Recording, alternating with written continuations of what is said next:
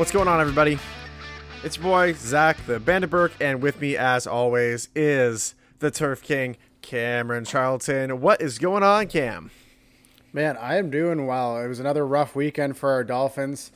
It's going to be a rough year, but other than that, it was a big get right week for us. What a week in betting what wise.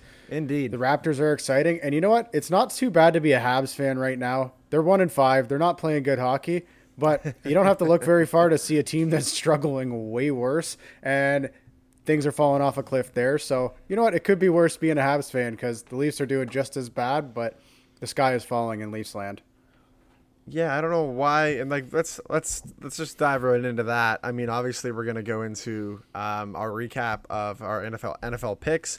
Uh, I apologize uh, to our listeners. My I have a slight speech impediment today. I bit my tongue at hockey last night, and it's nice and swollen and sore. So I apologize. Um, but uh, yeah, I mean, let's dive kind of right into the N H L. Um, you know, you look at uh, the standings right now, and. And the Atlantic Division is kind of flipped on its head. You got Buffalo in second, Detroit in third. Uh, you know, the Leafs are currently sitting in fifth uh, with five points, tied with Tampa Bay. So that's not the worst thing ever. Then Ottawa and Montreal are at the bottom. Um, but, like, look at around the league. I mean, Colorado, two and three. Um, you know, Vegas, one and four, right? Like, you've, and then obviously Edmonton's looking good at five and oh. But, like, you've got these. These these good teams, and Carol, even Arizona, oh five and one, like they're better than that, right? You got a lot of these teams who are no, that's the big question mark today. It was kind of a joke because right now we have the Cardinals who are what six and oh, seven and oh. Yeah, we have everyone's wondering who wins more games this year, the Arizona Cardinals or the Arizona Coyotes. I mean, the Coyotes again were not they weren't a complete dumpster fire last year. Like Buffalo was a dumpster fire, didn't really do that much, and now they're four one and one. So. I think it's just, it's one of those things where, like, I get, you know, like Brian Hayes on, on Overdrive and T S N was, yesterday was talking about how, you know, enough with the excuses, enough with this, enough with that. And I'm like, I, I understand that to a certain extent. Um, you're seven games into the season. How many times, like, if the sky's falling now, remember when they went on, was it la- a couple last year or the year before when they went on like a ten game winning streak to start the season and everybody's like, oh, plan the parade. And then now they're two, four and one. And they're like, oh, the sky's falling. Like it can't just be in the middle. And their play has not looked good. Don't get me wrong. Their play has been well, awful. The, the thing is, is there's not one person who could have expected them to win last night. It was game seven. Leafs just don't win game seven. All right. Funny guy. You're hilarious. Just waiting to say that one. Um, But but seriously, like it's it's not a biased take to say you're seven games into the season and you're two four and one. I don't think the record's not what concerns me. That's that's not the concerning factor to me. I, I and if you look at some of the stats, I mean, I tweeted this out at Zach Burke over six this morning. I I sent that retweet um, just about the Leafs and and their scoring chances with their top guys, and you know. It's uh, or it might have been from out over six sports, but it's it's just one of those things where their expected goals, their rebound chances, their um, their chances around the net, other than rebounds, like they're all extremely high, but they're only scoring two goals a game. So that's not obviously going to continue. So that's great. I still think there's obviously problems defensively. Jack Campbell hasn't looked that good, but it's still early. Yeah, I mean the eye test. Yeah, maybe they should have scored a couple more goals, but the eye test shows that. They should be giving up this many. They are so weak on the puck. Even the second goal yesterday, like you can't do anything against a player coming into your own own end. The corners are so weak in their own end. And the eye test, yeah, they probably should have a few more goals than they do. But man, they just look so bad defensively. The effort is just not there. Like they literally had comparisons last night and a couple of reporters and the analysts going off and watching Matthews. And he's doing the same things Barzal did or Ovechkin did. And what happened to them in their coaching staffs, they got benched for two periods for yep. doing the back checking and the effort that he gives. And if his wrist is bugging him and that's the reason, then don't be playing because you're a liability out there right now, especially when you only have one goal. If you're scoring a bunch of goals, then okay, whatever. But I mean, at some point, Sheldon Keefe's got to hold these guys accountable a little more. And I know now it looks like Sheldon Keefe's uh, right at the top of being the coaches fired right along with the Blackhawks coach. They're the two best odds to be the first coach fired right now. And I mean, watching the games, a lot of it has to be on Sheldon Keefe right now. Yeah, I mean, if you look at who's leading the team in points, William Nylander's leading the team in points with five, and then you've got, to fill up the rest of the list, it's like Simmons, Spezza, uh, Bunting, like all these role-playing guys, and this is like this is where I think there's some positives, right? Like Marner and Tavares and, and Matthews have struggled. Matthews only played three games so far, but they've struggled, and you know they're good enough to turn it around. Like those guys, if they start playing to up to their potential, we're going to be just fine. It's encouraging to see the, the, the depth players playing decently. And I mean, I mean in terms of Nick Sheldon Ritchie Keefe, looks, Nick Ritchie, yeah, Nick Ritchie bad. doesn't look good. Yeah, no, he, he looks doesn't really bad. Yeah, he does. I think the big thing for the Leafs right now as well is, is they're just finding out how much they miss Zach Hyman. Um, you know, and like we've talked about this, you know, behind the scenes about how like this guy, Um, number one, has the ability to play with the best players in the world, obviously, with uh, playing with McDavid right now, and he's been lighting it up. Um, yeah, he's got five five goals, six points, in five games played. He's he's off to a pretty hot start. And and and he was ex- like, I just think that his they, they overlooked, and I know they couldn't pay him, like, and that's a decision that they had made signing other guys. Um, but that guy, no matter what line he was on, made them better. And when he was not in the lineup, they were just not as good. And they filled in pieces to fill the gaps, and it hasn't worked. Like, it's just not been done. Like, Nick Ritchie is not Zach Hyman. Michael Bunting is not Zach Hyman. So when you don't have that guy there, somebody else has to step up and do it. And I feel like, especially for Matthews and, and Marner and those guys, right? Like, they've been used to having guys go get the puck for them, and they get they're the skill guys. Well, guess what? That guy's gone now. So you got to go into the corners. You got to do the dirty work. And is it going to take ten, twenty games to figure that out? Hopefully not. Yeah, I think the other big concerning factor here is Jack Campbell. Sure, I think everyone, every real person, or if you really thought about it, he was reg- going to regress a little bit off what he did last year, especially what he did in the playoffs. Like, he was unbelievable in the playoffs. His numbers were better than Carey Price's. You thought there was going to be some regression, but that's why you brought in Peter Mrazek. Him getting injured hurt. Jack Campbell doesn't look really good, and you have nowhere else to go right now. And Jack Campbell hasn't played enough in the N H L where you feel comfortable him starting sixty-plus games, I don't think. And that's why you brought in a guy like Mrazek. And with him hurt and Hutchison as your third, uh, it's a struggle. I mean, everyone's, oh, Hutchison cost him the game the other day. No, he gave up one more goal probably than you should have. One more goal than probably Campbell would have. But you didn't deserve to win. You're just bad right now. You're play, You're not... playing the games as hard as you need to be, especially when you know Hutchison's in net. That's got to be a concern to me from looking from the outside in, is Jack Campbell is regressing a bit, and you have nowhere else to go this year. And I think Campbell's still a guy where you need a one A, one B with him. Well, you're not getting much support defensively. I mean, let's talk about that for a second. Your defense is not doing you any favors. And I thought Jack Campbell in the opener looked really good. And he was the only reason they were in that game to start. Um, so... Yeah, like Muzzin's had a really tough start to the year. It's been it's been not so good. His numbers have not looked great at all. Um, you know, Morgan Riley's been fine. It's just one of those things where uh, it's the same old, same old. They're playing exactly like they did in game five, six, and seven versus the Habs in the playoffs last year, and it's the classic Leafs M O. The big thing, as I said, the biggest difference now is usually they start hot and then they, you know, tail off near the end of the season and they, you know, sputter out. I don't know what it's going to take for these guys to get it, to get it going, but um, I, enough of the blank slate, enough of the lessons chat. Like, like it must be just so funny to other people and yourself, Cam, like how they're like, oh, it's a blank slate now, and uh, we have all these lessons, and it's like, guys, you haven't got past the first round since two thousand three. Like, no, it was it was lessons the year you guys lost to the Capitals in the playoffs. Yes. It looks like you should have won because the Capitals were a really good team then. It was even lessons maybe once against Boston. Now you're at a point you're past lessons. You just need to get it done. No more lessons. School is not in session. Lessons is over. We need the uh, Josh Donaldson line from the Toronto Blue Jays year. It's not the try league. It's the get or done league. And that's what the N H L needs to be for the Leafs right now. Moral victories do not matter. Um And, I, and as I said, it's not time to panic in terms of the standings, in terms of whatever. Like, that's not the concern here. The sky is not falling.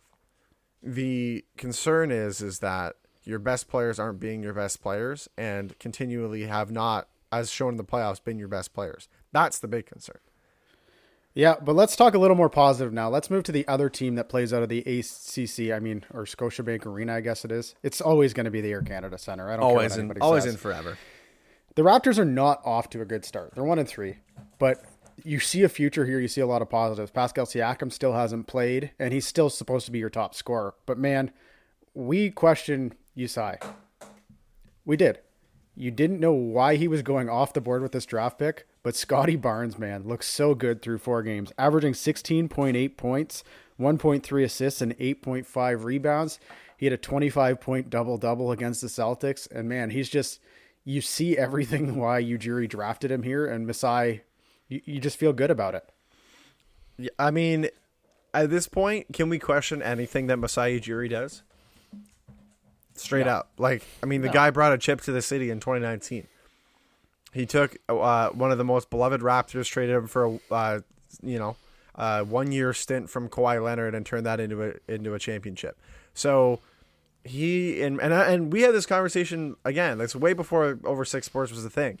About, you know, would you trade ten bad years of Raptors for one championship? Absolutely, you would. Absolutely, you take you take that title. That's what you got to do. Same thing with the Leafs. I would take fifty more years of bad Leafs if they could win the cup this year, or next year, or any year, really. Right? Like that's like that glory in that moment. You will absolutely take the pain. But the beauty part about having a guy like Masai is that you win the championship. You have an off year in, you know, twenty nineteen, twenty twenty, twenty twenty, twenty twenty-one. Meh, they're kind of like those rebuilding years. And then you load up with a guy like Scotty Barnes. You get some of these nice picks. And, uh, I mean, Suggs would have been a great addition as well. But there's something special about Scotty Barnes. And I wonder, too, how much of it is that he fits in with the culture that they're trying to, you know, instill once again with the Raptors. Yeah, this culture, this young team, everything they're doing is just, it's unbelievable to see. And you saw something similar with like the Phoenix Suns last year where they didn't have the big three. They didn't have the superstars, but they got a lot of young pieces who were all really good. And Jason Kidd says he sees Scotty Barnes being a superstar. This is Jason Kidd's one of the best players in the last twenty years we've seen. And it's just unbelievable to see. And you just look back at like the moves Masai made. Yeah, he gave up DeRozan, who was the face of the franchise forever. But to give up Jakob Poeltl and to keep Van Vliet, Anunoby, Pascal, like you gave up arguably the fifth best prospect on this team. I know he was a higher draft pick, but he ends up being like the fifth best prospect to do all this. And so, yeah, you get your championship and you don't mortgage the future at all to do it. You got rid of DeRozan, who's still a good player, but he's on his way out anyway, though. Yeah. You just look at, you look at a move like that and you're looking back at it and you're like, oh man, how did he manage this? And I know, I know the Raptors are still probably, they're going to be a tough team. They might get it, sneak into the playoffs, and they're going to be a pesky team. I think when Pascal's back, they're not going to win the championship this year or anything, no. but you see what they're building to this year, and they're super fun to watch. It's, it's exciting to watch them. And I know it's going to be even more when Siakam's back. Because last year was not fun. I'm not going to lie. Watching Raptors basketball last year was painful. Painful. It was like new starters every game, new players all over the place.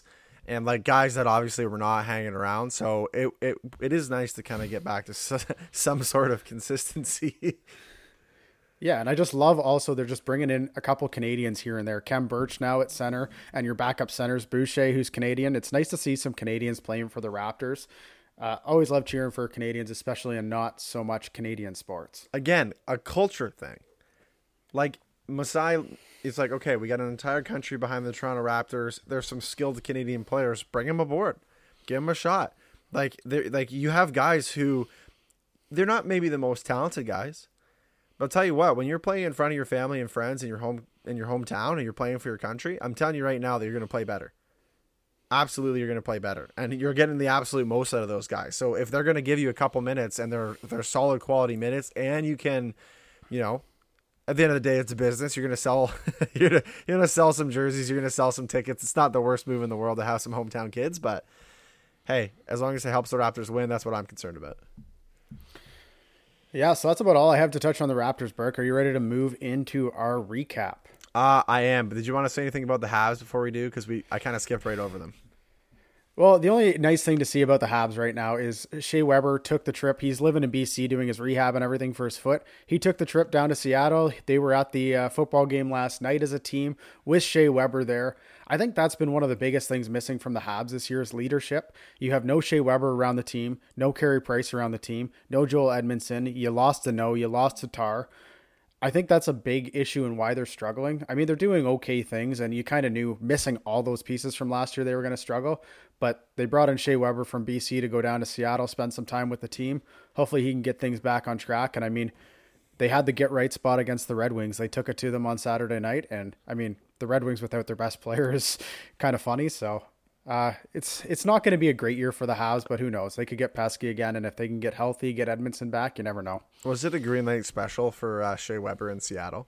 Like, how do you pitch that? How does he pitch that to his wife and be like, hey, honey, sorry, I got to go on a work trip to the C- to the Seattle Seahawks game with the boys. Sorry, it's all about morale, hon. Don't worry about it. Yeah, I got to go spend week, two weeks with these, or a week and a bit with these guys on their West Coast trip.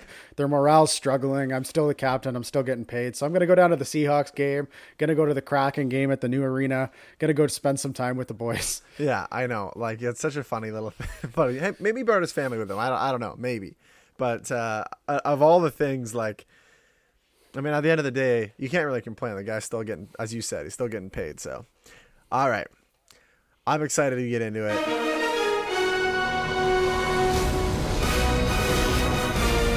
It's the Over Six N F L Picks Week seven recap.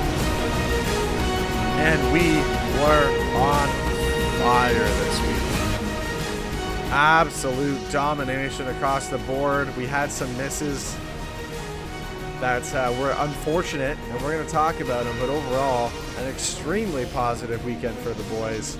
Um, Cam, let's uh, let's start on the Thursday. Yeah, so we had Denver heading to Cleveland. Cleveland was laying three and a half, and everyone was out this game. We weren't really sure. No Nick Chubb, no Kareem Hunt, no Baker Mayfield. Cleveland got the job done, though, but they did not cover the three and a half, and we were on Denver here. Denver's offense just is not good. They're not good, and D'Ernest Johnson looked really good. It's like, how many really good running backs does Cleveland have? Like, Kareem Hunt and Nick Chubb are arguably, arguably top five talents in the N F L if they had their own, like, own team to be the number one back in. And then you add D'Ernest Johnson, who goes off against the Broncos, who is a good defense too. And it's just, wow, it's impressive. I mean, I think they hope Baker's back. Keith Keenum's fine, but they got the job done. Both teams needed this win, and the Broncos are just looking a little more flawed than I think we all thought they were. Yeah, Teddy Two Gloves is uh, has got some struggles going on right now. Um, no doubt about that. Uh, shout out to me for calling D'Ernest Johnson a nobody. You're welcome, fantasy owners across the universe, for that. Um, so, hey, hit me up at Zach Burke Over Six or at Over Six Sports. The next person that you want me to call a nobody, and I got you. You got to... You know, tough spot in your fantasy matchup this week. You need a nobody shout out to uh, like maybe Bolden for the Patriots to go off next week. I got you, baby. Uh, but yeah, I mean, that's a good start to the week. Uh, we got the cover. I was a little nervous about it because, um, as you said, the, the Broncos offense was just not very good. Um, but hey, kind of like sneak little backdoor cover. We'll take it. one and oh, baby. Yeah, so we move into the Sunday slate, the early games. We'll move into the first one. We had Carolina heading to the New York Football Giants. Uh, and wow. I mean, we should have saw this, though. Sam Darnold heading back to that stadium, he had to see ghosts. yeah, like, like that's that's uh, the only thing. Like, Sam Darnold through weeks one through three looked unbelievable, and then he goes back to that stadium, and you had to know he was going to be terrible. He actually gets benched for... uh Yeah, P J. Walker, who's not very good either. X F L I mean, just... star, P J. Walker. Come on. Yeah. Put and I don't like... Respect in the boy's yeah. name. The Giants had nobody playing. It was Devontae Booker and who? Devontae Booker didn't Pettis. do anything. Dante Pettis, I Booker... think, led the receivers. Booker didn't do anything. Honestly, he had one touchdown short yardage. Like, he honestly was not that impactful. Um... Man, my lock of the week, my survivor pick this week was Carolina. I got a little cute, got a little too cute this week, and I really thought that uh, they were in a bounce-back spot, but I think it's safe to say um, Carolina's just not good. Carolina's just not good. They they got a soft schedule to start the year, start off three and oh, and ever since then, they're oh and four. And you can say, well, it's C Mac. Well, is it? A lot of it has to do with C-Mac, and then a lot of it has to do with these receivers being terrible. Robbie Anderson's now been targeted over twenty-five times for less than thirty yards over the last three weeks. Like, he's getting a ton of targets, a ton of drops, a ton of issues. D J Moore's not being able to do anything because they're doubling him. If you know no nobody else is there, he can't do anything. So they're making it tough. Sam Darnold's trying to force it too much. So C-Mac does make a big difference on this offense. I mean, he's arguably the best offensive player in the N F L. So you look at it, he just opens up the offense. You can't double D J Moore if he's playing. You got to respect him. So it is a massive difference. We'll see if and when he gets back, if it changes. But uh, yeah, the Panthers go from looking like they could be like six or seven and oh to start the year to now being in a difficult spot and losing to the Giants. Crashing and burning. And by the way, we, we haven't even talked about Carolina's defense. Like, you let the Barkley-less, receiver-less Giants put twenty-five on you? twenty-five points. You scored three. Obviously, three, not going to get it done, but you still gave up twenty-five points to the Giants. That's terrible. Like, what happened? Yeah, I mean, you watch this defense and they just look so dejected by the offense, really. Like, watching parts of the games, that's fair. Like, they they look so dejected by this offense not being able to do anything. Like, they only gave up they gave up two touchdowns, two decently long field goals. They had a safety, so that's the offense's fault for two of those points. It's just kind of messy. So, I mean, I don't think their defense is as bad as it seemed this game. I still think they're a good defense, but it doesn't really matter when your offense is this bad. Yeah, no, it really doesn't. It's kind of like the N H L, right? Where you're like, oh, you know, let's just say you you lost three one. It's like, oh, goalie didn't play very well. Well, yeah, well, you didn't score. But in this one, yeah, like, you're giving that many points out of your defense. Like, oh, god dang, guys, we got to go out and, and play defense after you put up a piss-poor effort like that. Brutal. I'm pretty rattled about it. I'll probably pick the Panthers next week, though, but we'll see. So moving along, we had the Washington football team heading to Green Bay. Green Bay was laying nine and a half, and I mean, this Washington team's just bad. They're bad. There's, you keep, I keep thinking this defense is going to get right, and Chase Young's going to figure it out. Montez Sweat's going to figure it out. No. And they're just, they can't. Like, Chase Race, Chase Young has like what three sacks this year, if that. He's just not been what he was last year. Sweat doesn't look as good. This D-line isn't as good as it was last year. Aaron Rodgers kind of got the job done. I thought it would kind of be a letdown spot, but I mean, yeah, I just I don't really have much to say about this Washington team. They're just not very good. Gibson's playing on one broken leg, so he's kind of, I don't really know what to think of him. Every time he looks like he's going to get space, he kind of struggles a bit. Like, he's clearly in pain. I don't like, he, but it's an injury that's not going to get worse and he can play through. I just, I don't know what to do. Scary Terry still. It still had a really good game fantasy wise, yeah. But Washington, yeah, I don't, I don't know what they're doing. They're definitely not winning the division. You know that your team is not good when Tyler Heinicke has to rush for ninety-five yards. That that's, that's just not going to get it done. Like, offensively, I actually think that, and he had a couple chances. I mean, you look at, there's some that, uh, I mean, he might've had a couple rushing touchdowns. One kind of got pulled away. He thought he got in. I thought he was out. Um, but they just, Hey, the reality is, is the Packers are not blowing the lights and, or, uh, you know, knocking the lights out, blowing people away, but they're being efficient. They're getting the job done. Um, you know, Packers are six and one. Has it seemed like the Packers are a six and one team? Because it doesn't no, feel it like hasn't. it. It doesn't feel no, like the Pack- it. The Packers are odd, and it'll be a big Thursday night game this week. So we'll get to that one later, but, uh, yeah, I mean, the Packers are getting the job done. I think everyone thought they should win their division anyways, but just kind of a weird year for them. Yeah. Moving along to the next game, we had Cincy heading to Baltimore. Let's go, Baltimore baby. Laying six, and are the Cincinnati Bengals really good? Look ahead to the bye. I talked about it last forty, week. forty-one seventeen. It wasn't even a look ahead to the bye, I think, as it was more of a letdown spot after coming off the big Chargers win. Maybe. But yeah, since since he's, I mean, their offense looks good. Jamar Chase looks like something else. C J Uzomah might get what, a hundred fab bucks if it, if you had any left. Hey, I have ten. I have ten left. Thank you very much. Um, yeah, I mean, like Jamar Chase. I, I remember looking at him in the fantasy draft, um, and I could have taken him, but he had a horrible preseason. Like, he couldn't catch the ball in preseason. He did nothing. And everybody's like, oh, I don't know about this guy. And then he's like, actually, yeah, I'm really good. And the fact yeah, that he's, he's going to challenge Jefferson's records is nuts. Not even challenge them. He's right on pace to absolutely destroy them. Like, it's not like, even challenge them. He's going to destroy them if he keeps up similar pace. The biggest thing about the Bengals, they have the fourth easiest strength strength of schedule thus far. They now have the toughest strength of schedule going, or second toughest going the rest of the season. So yeah, they've got the job done against teams they've needed to, but it gets a lot tougher in a hurry for them. So we'll see how the rest of the season goes for them. But that's still a nice step I mean, for them. Yeah, no, they figured it out. And for a team who has no offensive line, their offense is quite good. So all this talk that we always hear, especially in some of our group chats, you need an offensive line. Since he has nobody, and they're getting the job done. Yeah, I mean, Joe Burrow looked pretty good. Like, his his yeah. pickup on the blitzes have been looking good. And um, is Ravens the bad? Because they played really good against the Chargers.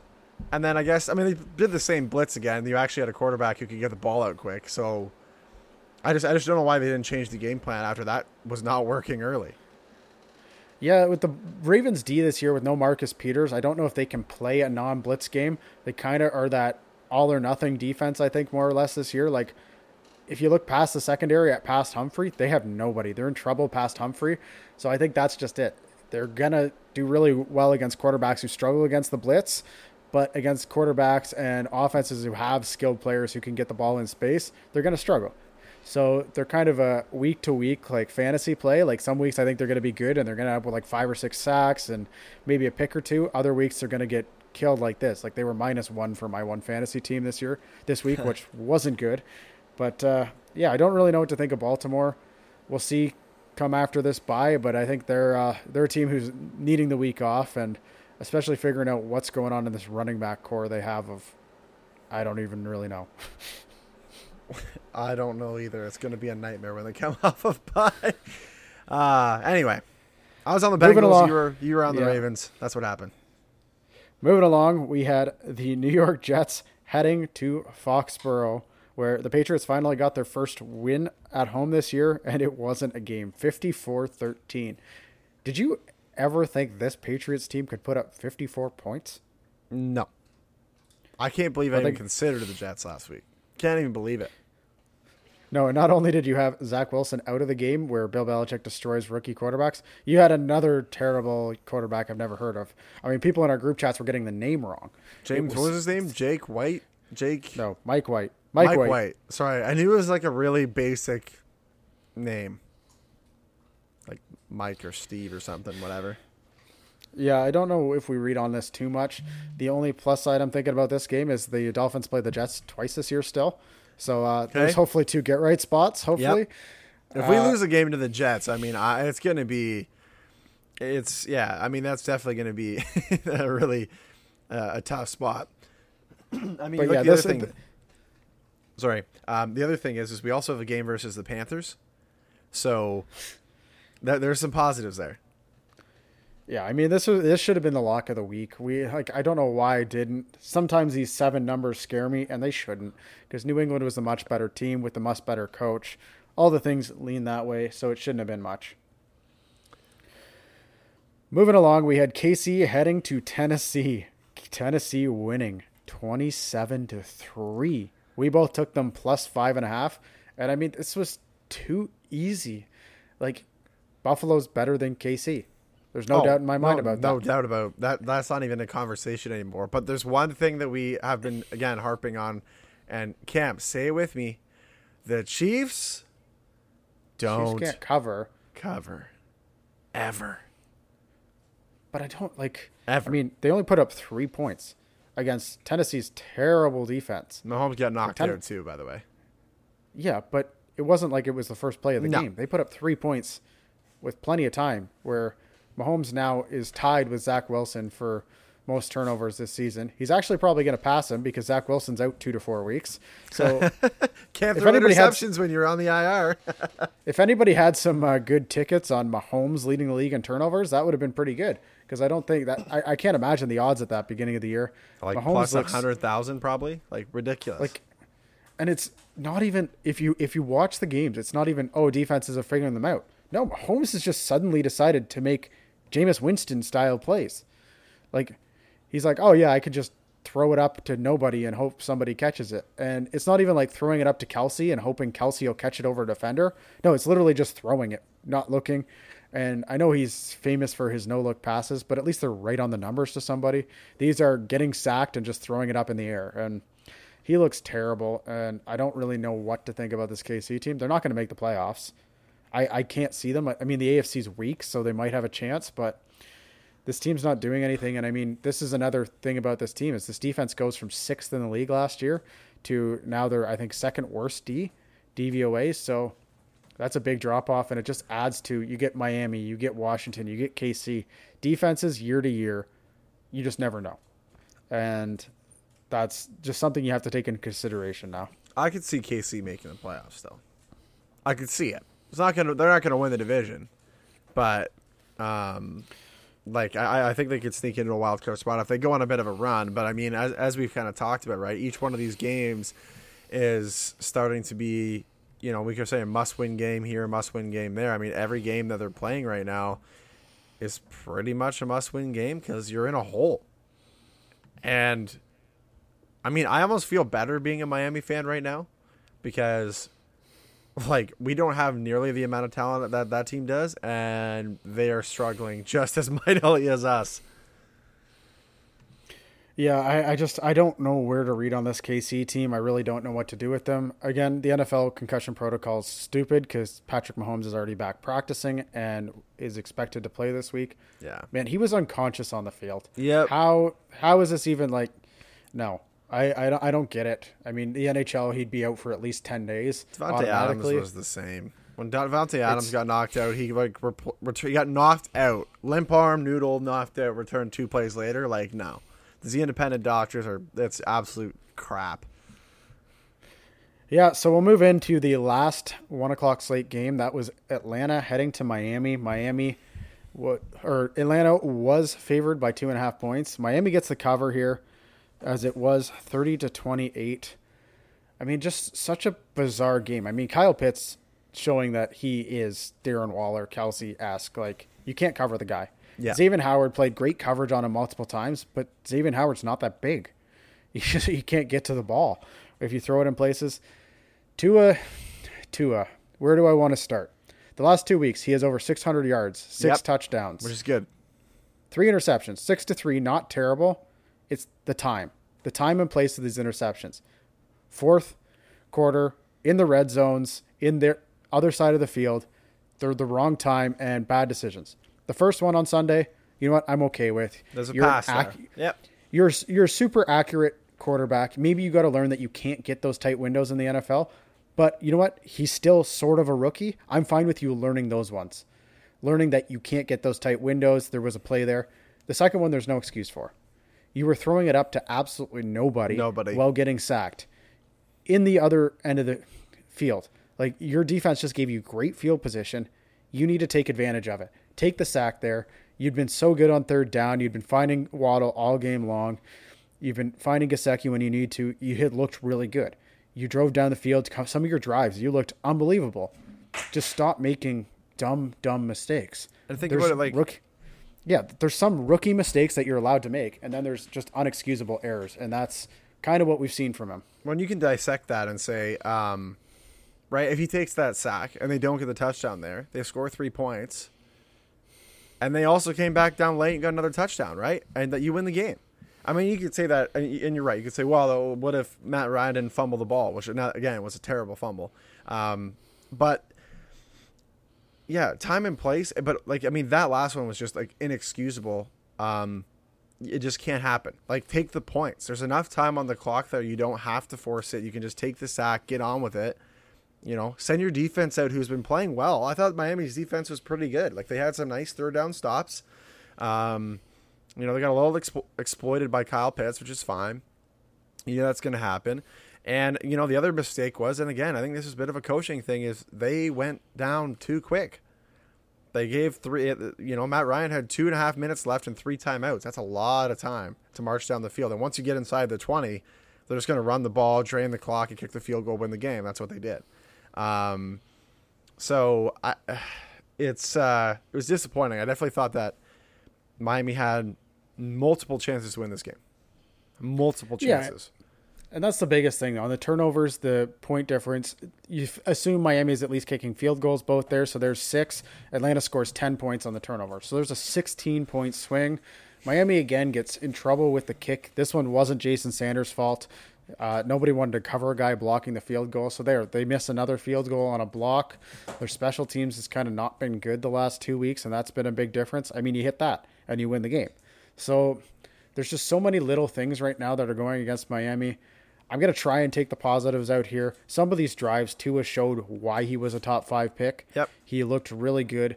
He just needs to stop making these just horrible mistakes. I mean, these are mistakes that Patrick Mahomes is currently making as well. So And Carson Wentz. Yeah. Should we give him a little bit of leeway? I guess we can, especially in a year. But again, you don't have your first round pick, so you need to start winning games. You have a couple games against the Jets. You have a couple games here or there. But I mean, again, he has six hundred yards, six touchdowns in the last two games.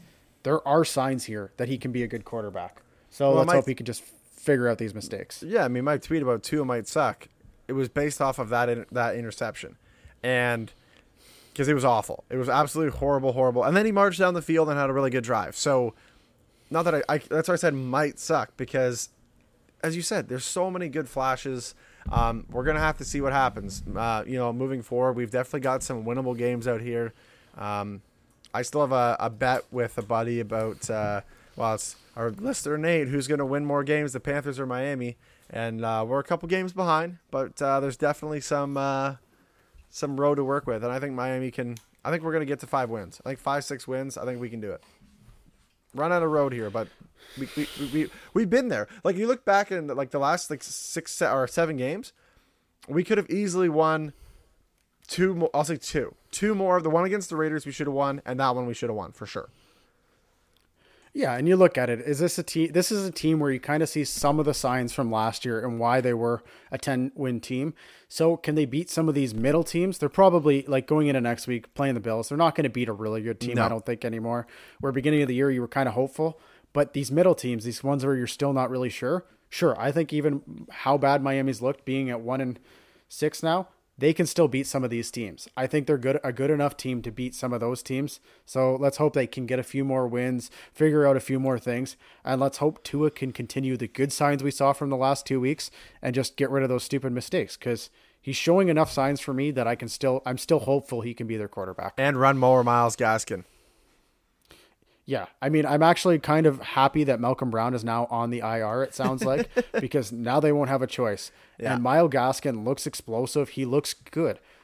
And again, now that your season, you're probably not making the playoffs. Let's figure out what we have with Myles Gaskin. Let's, let's just it. give him the ball. Let's figure it out. He shows those signs of being a guy who can catch the pass in space and do something with it too. Like, you saw a guy like Kamara. No, he's not on the level of Kamara, but a guy who can do those things.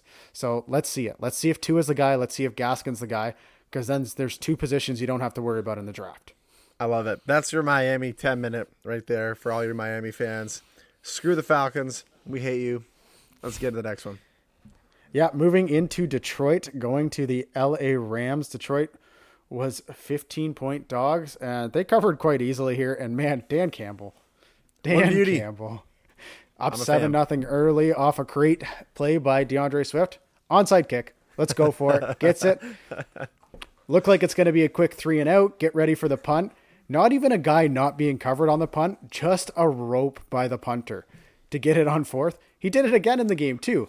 Two fake punts, both successful in this game. Dan Campbell's just like Jared Goff must have put a bunch of money on the whiteboard for this game to try and get the win. And they did everything they could. And I mean, yeah, L A did not come close to covering this, but they easily got the win too. I will tell you this, is that uh, Dan Campbell is making Detroit Lions football fun again. Yeah, right? Is this not the best oh and seven team I think I've ever seen? It might be. Like, you see, you see like when the Browns were really bad and stuff, you're like, no, this team's no. just horrible.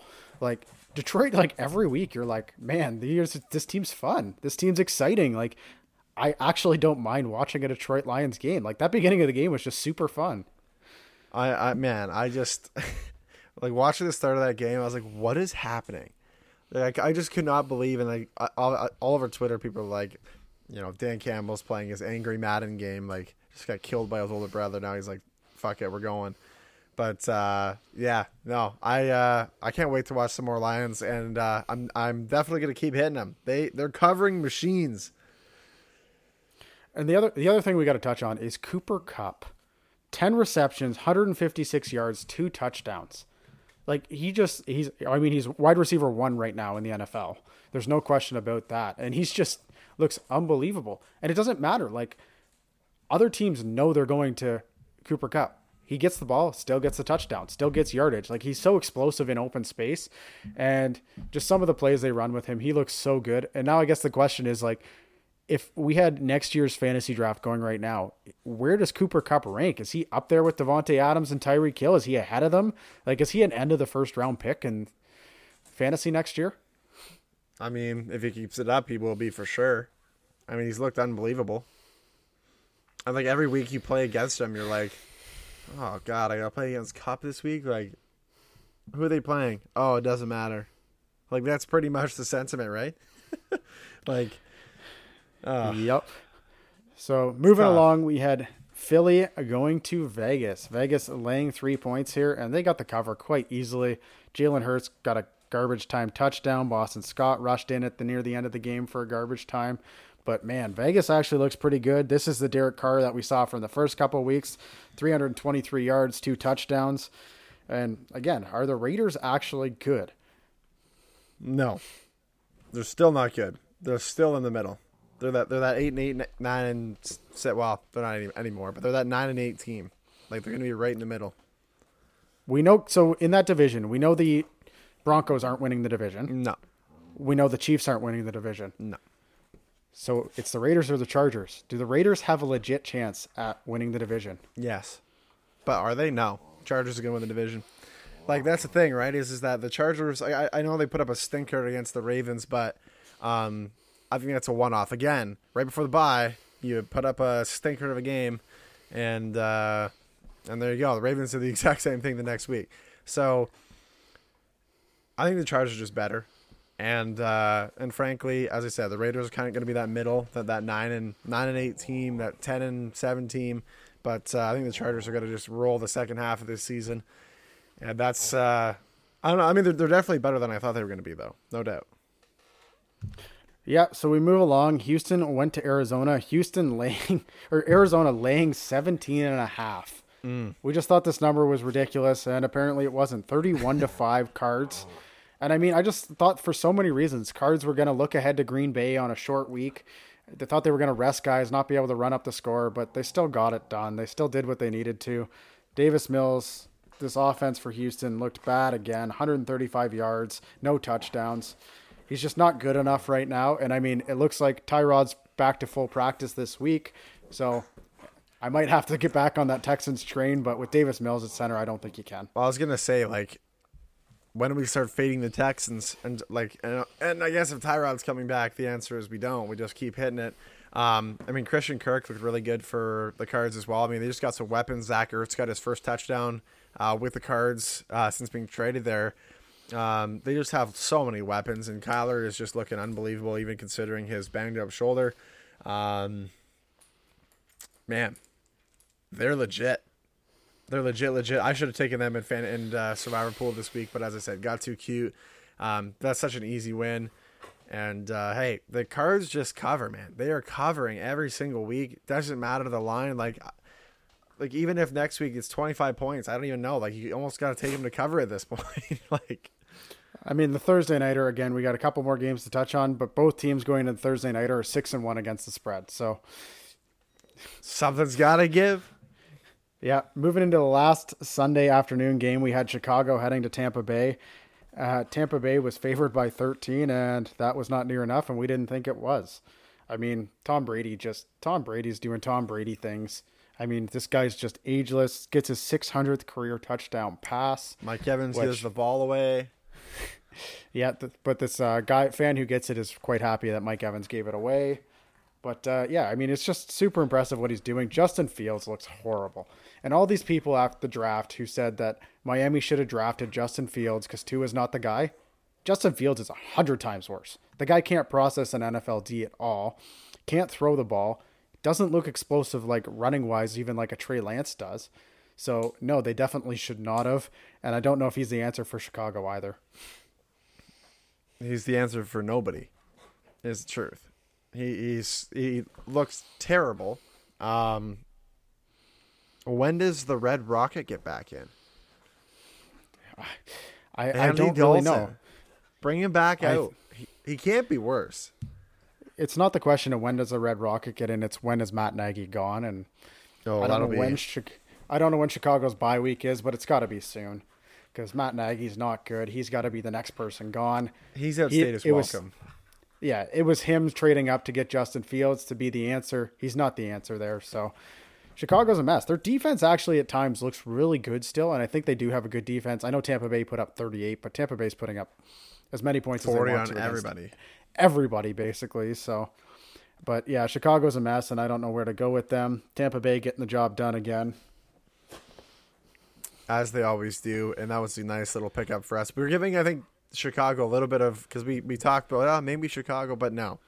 Because their defense is all right, but their offense is so bad that even if they have good defense and they, you know, keep a team at twenty-one points, they're still going to lose by, they're still only going to score a touchdown or less, so.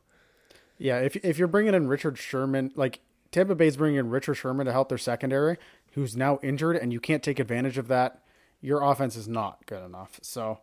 I mean, moving along, Sunday nighter, Indy heading to San Fran. San Fran favored by four, coming off the bye.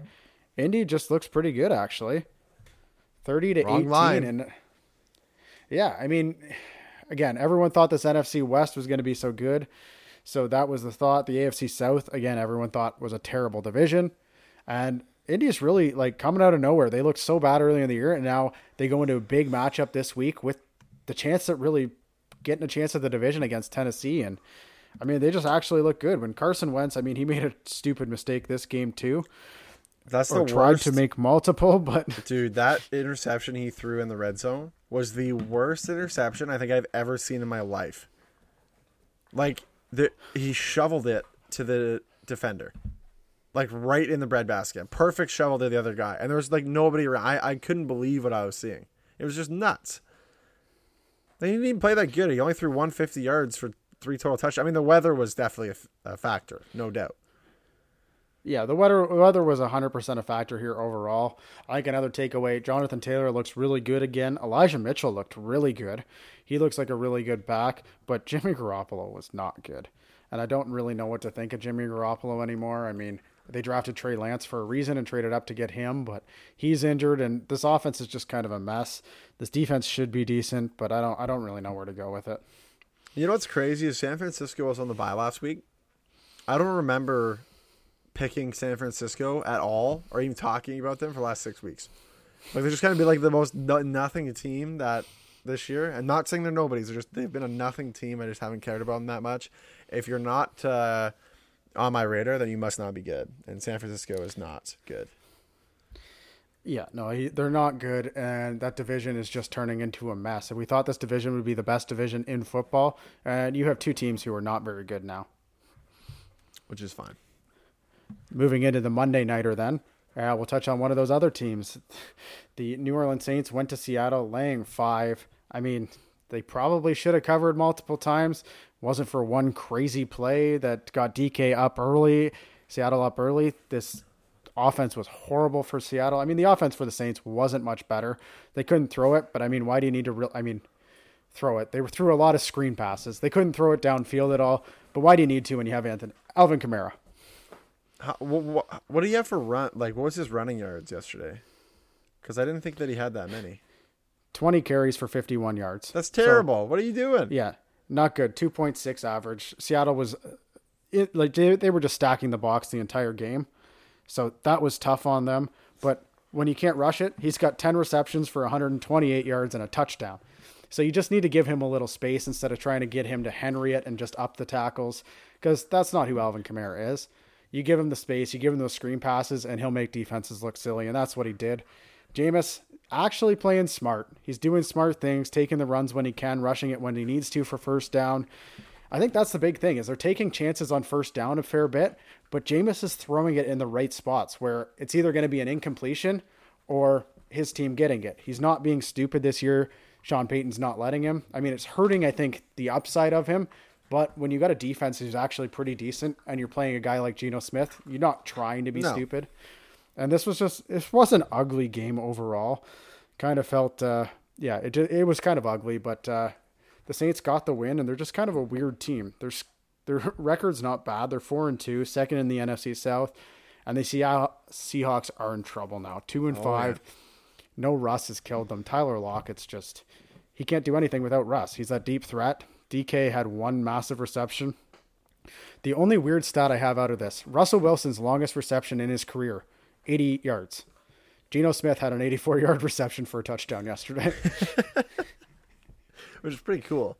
Um, yeah, it was a good day for quarterbacks and receiving. It was weird, too. Like, uh, I forgot to mention this. Derrick Henry threw a touchdown on Sunday. Yeah, my biggest takeaway from this is this is just everyone's like, oh, Derrick Henry's got no chance at M V P. It's a quarterback award. So Derrick Henry's like, ah, oh, I can go throw touchdowns, too. He can do everything. Um, yeah, that, so anyway, to sum it up, I mean, that Saints game kind of put a bit of a damper on our hot Sunday. Uh, Cam, give us the recap of where we're at with our picks. This week was definitely helpful, uh, except for the locks. I mean, a week where we're both over seventy percent, seventy percent for myself, seventy-seven percent for you. You're now at fifty-two percent for the year. Let's Every game go. Against the spread. I pulled it up a bit, forty-seven percent. So getting back to that five hundred level. Locks, not doing so good, though. How do we go seventy percent and seventy-seven percent this week and both miss our locks? Like, you went ten and three. One of the three games you got wrong was your lock. So uh, I'm sitting at one and six in locks, fourteen percent. You're three for four, forty-three percent. It's not been good that way. But, I mean, fifty percent every game against the spread. I mean, you get people passing on games. You hear other podcasts passing on games because they don't want to, or leaning. No, we pick every game against the spread. It's not easy, but we're managing pretty well for our first year. Yeah, we're rookies. I tweeted it today. Hey, ten and three. Uh, Cam was nine and four. Is that what yeah. you were? You're nine and four, ten and three. Um, like, we're rookies at it, but we're not doing too bad. Like, if you want to start, I mean, come on, seventy percent, seventy-seven percent, like, that's some good numbers. If you bet some cash on those, on those games, um, you did pretty well. If you parlayed a few of those games, you did pretty well. So, hey, we're here to help. Um, again, the locks, we're going to have to figure something out for, uh, for Thursday's, uh, pre or, uh, picks pod. Cause we gotta, you know, juice these lock numbers up after such an awkward week. But, um, hey, I'm a little worried though, that, uh, you know, ten and three, could this be a uh could this be a letdown spot for the for the boys? Nine and three or ten and three, nine and four, letdown spot, looking ahead to the bye? Fuck no, we're gonna keep it up, and this is going to just keep getting better and better every single week. So we got to look ahead to the Thursday night game then. As we do on our first pod of the week, we look ahead to Thursday night and make our picks. Thursday night we have the Green Bay Packers heading to Arizona to take on the undefeated Cardinals. Cardinals laying six points here. Big thing we got to think of when it comes to this game. No defensive coordinator for the Packers due to testing positive for COVID. Sounds like Devontae Adams is not going to play as he has tested positive. And so it doesn't sound like he'll be able to play on Thursday night either. Those are two big losses for this Green Bay Packers team, especially going to Arizona against this offense and this defense that's been pretty good. Sounds like a nice Aaron Jones spot on Thursday night is what I'm thinking. Yeah. Yeah. You think they're going to have to go heavy on the running game. Dylan had been good as well going into this every week, but this past week, of course, when I started him in fantasy and he was negative zero point two points for me, but I could mean, have started nobody and got more points.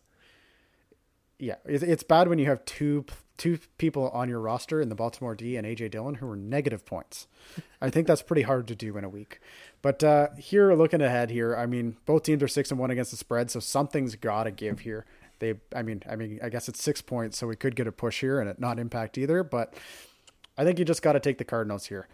I think they're the better team overall. Green Bay's kind of managed to a really good record and really good against the spread, but I don't really know if they've had much competition or really had a game where they beat the team out bad.